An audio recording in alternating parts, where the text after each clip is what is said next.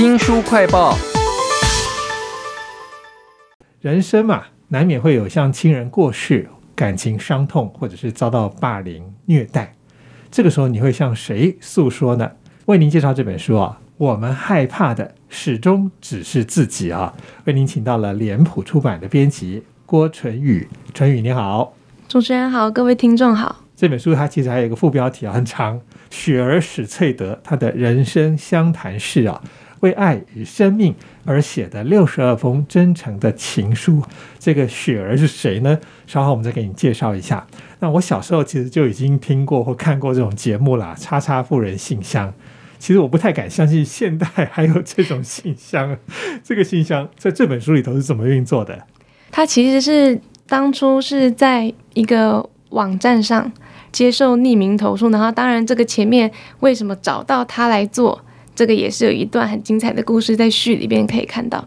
然后它就是一个网站上，你可以透过这个网站匿名发信到作者的信箱，它是以 Dear Sugar 的化名来回复。然后这些投书多半是来自一些。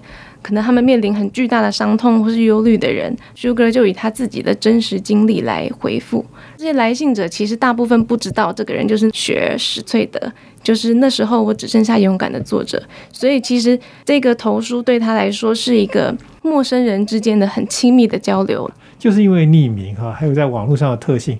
很奇怪的是，这些写信来的人，他们的文笔也超好的哈。那我想先介绍一下，因为有人可能不知道，那时候我只剩下勇敢的这个作者哈。我看到他回信的时候，常常讲到他小时候很私密的、很伤痛的东西。嗯哼，这个作者他比较有名的作品就是之前被改编成电影的那个《那时候我只剩下勇敢》。然后当时他自己的人生就是分崩离析，他就透过一个一千一百里的太平洋物极步道的旅程来找回他自己的人生。在这本书里面，我们透过他回复投诉的内容，我们其实慢慢慢慢就看到作者他自己人生的模样，像是他的父母关系并不好，然后在他六岁的时候离婚，然后他幼时的时候甚至。被迫帮他的祖父打手枪，然后后来还要经历丧母，然后丧父，他自己觉得自己变成了一个成年的孤儿。那除此之外，他其实还经历了很多的人生困境，但他自己并不会认为这些是特别的人生困境。但这个不特别，并不是指出他的人生平淡无奇，而是作者他同时也想要指出，没有人的人生是容易的，每个人都很复杂。我们害怕的始终只是自己啊。那其实这六十二封信里头，这个雪儿展现了很多。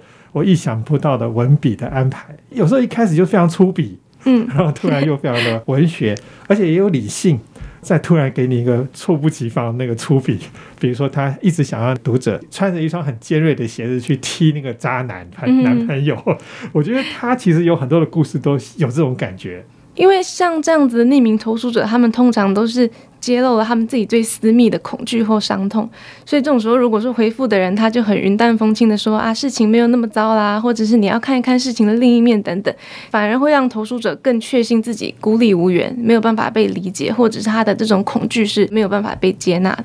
所以作者他就是经常用他自己的故事来回应投诉者的故事，然后他的那种直白和毫无保留，其实会让。投书者，或者是像我们这些读者，我们感觉跟他关系很紧密，充满信任感，然后我们也不会担心那封信是不是太过暴露自己啊等等，因为他用同样的方式回应你。我印象很深刻的是，除了刚刚那个金头刚写那个，还有一篇雏鸟，就是让他的这个专栏很轰动的一篇文章。那篇文章的投书内容很短，那个人他就只是他很短，他就说去他妈的什么鬼。他说：“我这么问是因为这个问题适用于他的人生里每一天遭遇的每一件事情。像这样没有明确内容的投书，其实可能大多数的专栏作者会直接忽略啊，或丢到垃圾桶。但修哥他分享了他自己年幼的时候被强迫为他的祖父打手枪的故事。然后他这个地方文笔很细腻的地方是，他除了描述这个压迫之外。”他讲到了他成年了之后如何回想起这件事情，是他有一天他在路上捡到了一只快要死掉的小雏鸟，然后他把这只小雏鸟握在手上的时候，微弱的脉搏，然后他试图挺身而起，然后很薄很透的皮肤。包裹着那个垂软皮弱，可是却内含着很凶暴的力量的一个血肉，他觉得这个就跟他的祖父的一模一样。哇！他其实是透过这个故事，他想要告诉这个投书者，无论你的人生有多荒谬、多悲惨，这个就是属于你的真相。你不断的去追问说啊，这是怎么一回事，只会让我们真的被这些事情定义。那我们能做的事情，其实就是面对它，回应它。这么细腻、有渲染力，有时候突然很粗暴的文字，都来自于这本书哈。我们害怕的始终只是自己。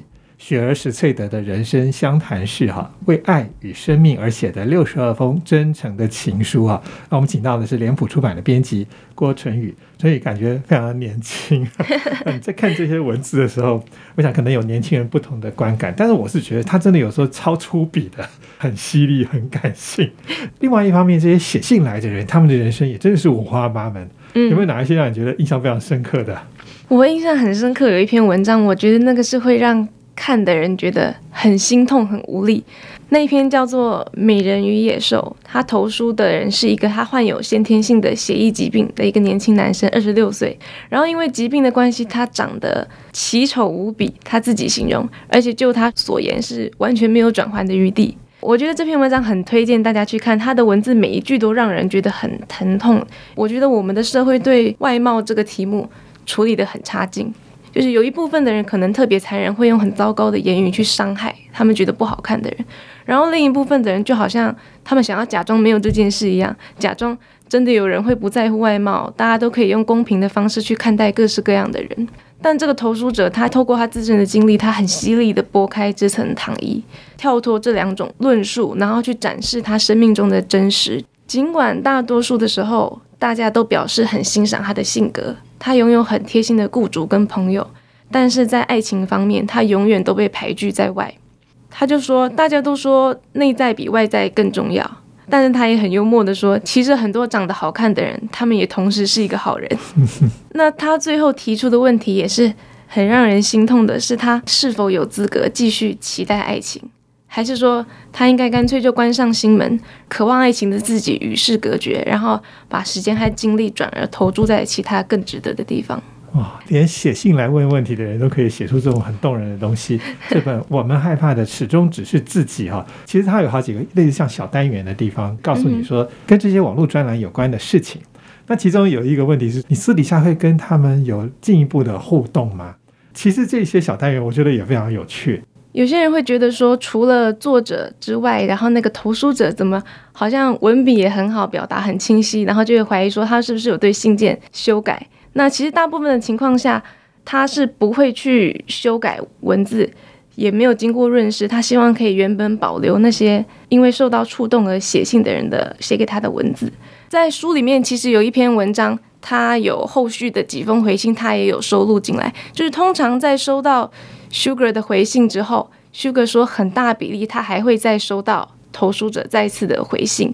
表达他们也许是对他的建议的想法，或者是更新他们后续的近况。真的很难想象，在这么多年之后，这种信件往来哈，还可以在网络上用专栏的形式出现，而且这么的动人。每翻一页，你会发现雪儿真的文笔会给你各种不同的冲击哈，都在这本《我们害怕的始终只是自己》。